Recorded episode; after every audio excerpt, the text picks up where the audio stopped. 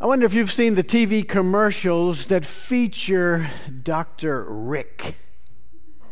Every time I see these commercials, I feel a smile coming across my face. Dr. Rick is this fictitious character who says he has a job to help people unbecome their parents. There's a whole series of these commercials of, that feature Dr. Rick, these humorous ads. Dr. Rick says things like this No need to read every billboard out loud. If you can read it, they can read it. He tries to educate people about opening a PDF or what is a hashtag. He urges not sighing so loud when you. Ah, sit down in a chair. This is good fun. How to unbecome your parents. Dr. Rick says that you do not have to make friends with the waiter at the restaurant. When he tells you his name, he's really not looking for your name. Dr. Rick says, Do you really need a sign in your house that says live, laugh, and love? You can throw that away all this is good humor. And somehow it promotes progressive insurance. I haven't figured that out yet, but we're all, remem- all reminded with sort of a fun twist how life is filled with changes and life is filled with perils. And it's easy to get off track. It's easy to morph into our parents. It's easy to get off focus and we lose our best selves, perhaps, instead of morphing into something that we don't want to be. We have to stay focused. This, to me, has indeed connections to the calling of the Christian life. We're baptized, we're claimed by God, we're covered in God's love and we're called to live lives that belong to God and that seek always to serve God. We're invited to follow Jesus every day, every moment of every day. We're invited to think less of ourselves and more of others. We're expected to love one another as I have loved you, Jesus says. We seek to care for the least and help the hurting and make the world a better place. But it's easy it's easy to have our lives morph into something else. Instead of loving, well, we become so judging. Instead of selfless, we turn inward and become selfish. Instead of serving God, we become cynical or even slothful both in our politics and in our culture, we hear lots of talk about the Christian life and Christian faith. But through the recent decades, there are many signs that we have gone from feed my sheep to cutbacks in school lunch programs. We've gone from love one another to vilifying one another, especially if they're different from we are. We've gone from woe are the rich to elaborate tax cuts for the wealthy and trickle down economics, you know, that never really trickle down. Where's the evidence of sincere Christian faith and Christian living and Christian compassion that cares for the poor and helps the hurting and reaches out to spread kindness and peace in our land? It's easy to morph into a life that is a long way from God's purposes.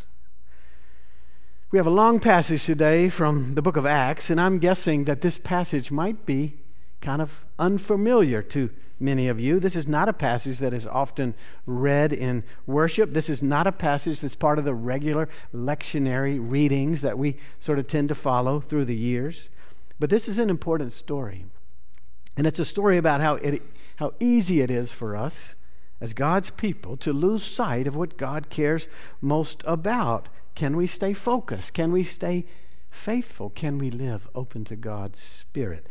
So, this story comes as the disciples, you may know, in the power of the Spirit in the book of Acts, are seeking to carry on in the work and witness uh, of Jesus, promoting the reign of God in the world. Listen as I read uh, these verses from Acts 5. Then the high priest took action He and all who were with him, that is, the sect of the Sadducees, being filled with jealousy, arrested the apostles and put them in the public prison. But during the night, an angel of the Lord opened the prison doors, brought them out, and said, Go and stand in the temple and tell the people the whole message about this life. When they heard this, they entered the temple at daybreak and went on with their teaching. When the high priest and those who were with him arrived, they called together the council and the whole body of the elders of Israel, and they sent to the prison to have them brought. And when the temple police went there, they didn't find them in the prison, so they returned and reported. We found the prison securely locked and the guards standing at the doors, but when we opened them, we found no one inside. Now, when the captain of the temple and the chief priests heard these words, they were perplexed about them, wondering what might be going on. And then someone arrived and announced, Look, the men whom you put in prison are standing in the temple and teaching the people. Then the captain went with the temple police and brought them, but without violence, for they were afraid of being stoned by the people. And when they had brought them, they had them stand before the council, and the high priest questioned them, saying, We gave you strict orders not to teach in, his, in this name. Yet here you have filled Jerusalem with your teaching, and you are determined to bring this man's blood on us. But Peter and the apostles answered, we must obey God rather than any human authority. The God of our ancestors raised up Jesus, whom you had killed by hanging him on a tree. God exalted him at his right hand as leader and savior that he might give repentance to Israel and forgiveness of sins. And we are witnesses to these things, and so is the Holy Spirit, whom God has given to those who obey him. When they heard this, they were enraged and they wanted to kill them. But a Pharisee in the council named Gamaliel, a teacher of the law, respected by all the people, stood up and ordered the men to be put outside for a short time. And then he said to them, Fellow Israelites, consider carefully what you propose to do to these men. For some time ago, Theudas rose up, claiming to be somebody, and a number of men, about 400, joined him, but he was killed, and all those who followed him were dispersed and disappeared.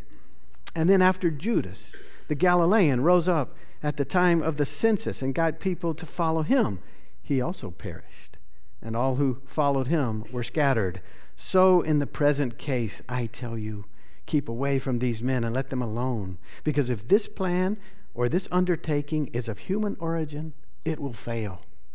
But if it is of God, you will not be able to overthrow them. In that case, you may even be found fighting against God. They were convinced by Gamaliel. And when they had called in, and, and when they had called in the apostles, they had them flogged. Then they ordered them not to speak in the name of Jesus, and they let them go. And as they left the council, they, the apostles, rejoiced that they were considered worthy to suffer dishonor for the sake of the name. And every day in the temple and at home, they did not cease to teach and proclaim Jesus as the Messiah. This is the word of the Lord. So, this passage opens up with sort of a major tension tension between the religious leaders and the apostles because the religious leaders are threatened by the teaching and the action of Jesus' apostles. The apostles are doing God's work in the world, but the high priest and those with him are filled with jealousy, it says. Jealousy is a powerful and dangerous emotion. Jealousy always turns us inward. We focus on ourselves. Jealousy forces us to protect our own turf. Jealousy leads the disciples to be arrested and thrown in, it says, the public prison.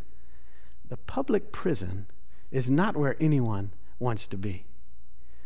But this is a short term situation, we quickly find out. The high priest and his cohorts and the public prison, they're all up against the power and the presence of God. Remember, Acts, the Acts of the Apostles, this fifth book of the New Testament, is all about the early life of the disciples, and it's all about the power and the presence of God, the Holy Spirit.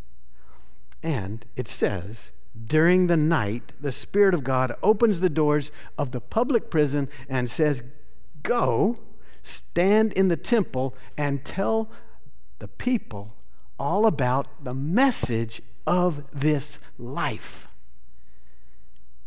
The message of this life.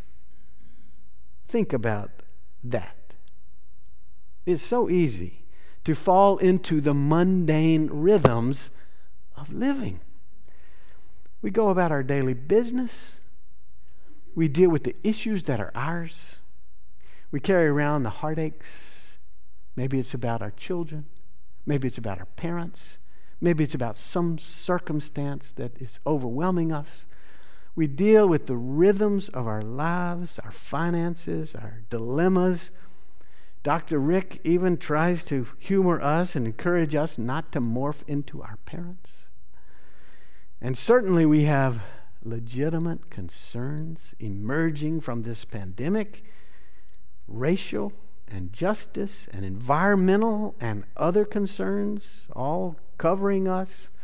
The angel of the Lord says, Go Go and share with others the message of this life. This life. This life held by God, not the prison walls. This life held by God, not the dilemmas that keep us up at night. This life that God reigns and rules over all things. Go and share about this life. Life is about sharing love and spread, spreading kindness and living out our identity as God's people and doing justice and walking humbly and living for the reign of God. So that's what the, the apostles did. Once in prison, but then back at it. And all the officials and the religious leaders couldn't believe it. Look, the men who you put in prison are standing in the temple and they're teaching the people. It's amazing. Sharing all about this life. God doesn't let us go. God never gives up on us. God is always at work in all the things we're dealing with. This is the promise. And we are to keep living it out, and God keeps amazing us. But the story doesn't stop there. The forces of darkness and evil are not so easily deterred. The officials and the worldly ways aren't going to be so quick to give way to the Spirit of God. The apostles are corralled again. We gave you strict orders not to go teaching and acting following Jesus, they say. And Peter responds, We must obey God not human authority. The God of our ancestors raised up Jesus, whom you had killed by hanging him on a tree. We're witnesses to these things, Peter says, and so is the Holy Spirit, whom God gives to all who obey him. When, when, I ask you, might we think and say those words? We must obey God rather than human authority.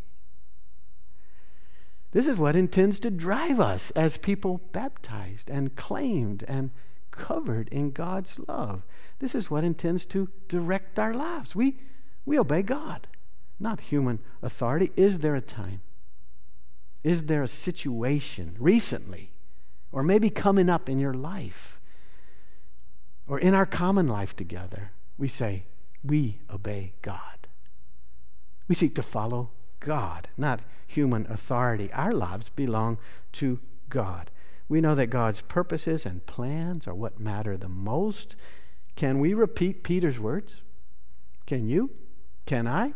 Can we together? We must obey God, live out God's ways in the world. This is always our calling. Can we align our lives with all those who've gone before us who have sought to obey God? Not human authority, not cultural issues that seem to prevail, not power politics.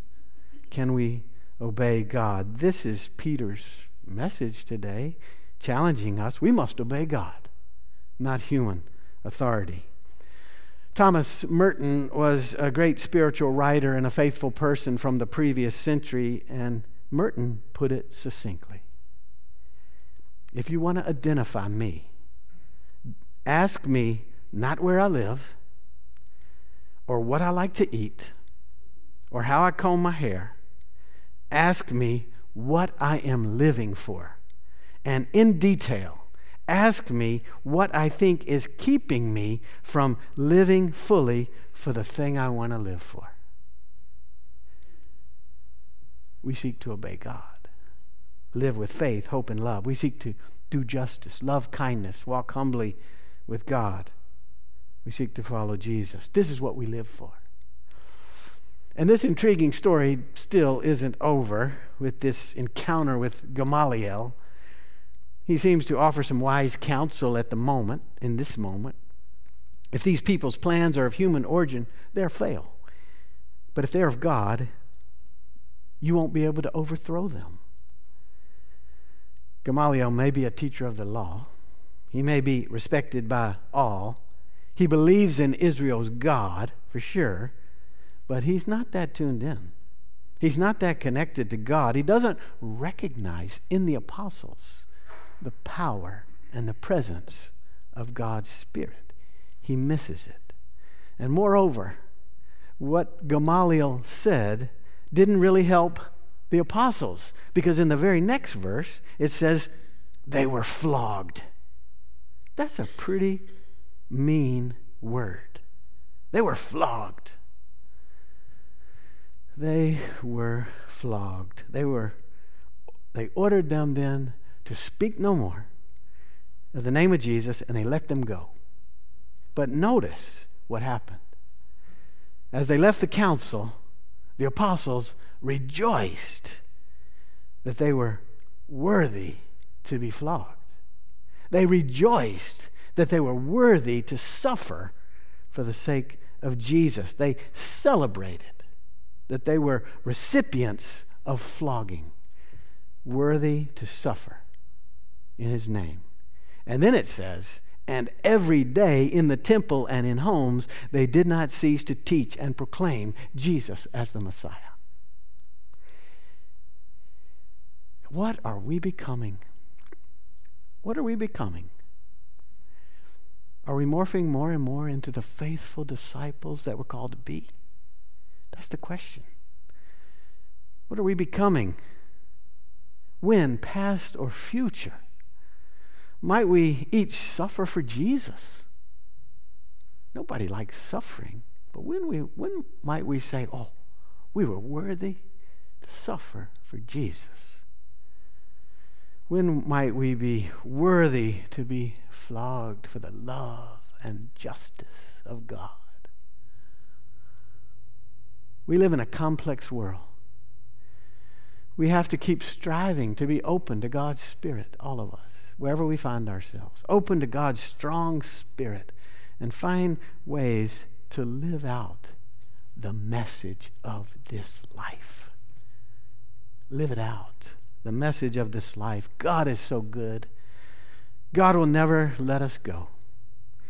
God cares for the least and the lowly. God cares for justice and light across our hearts, across our community, across our whole world. Can we become all that God calls us to be? Let's keep open, keep striving, and may God bless us. Amen. Let us pray. You love us, Lord. You give us your promises, your presence, your spirit. Show us how to live with commitment and courage and faithfulness today, tomorrow, forever. Amen.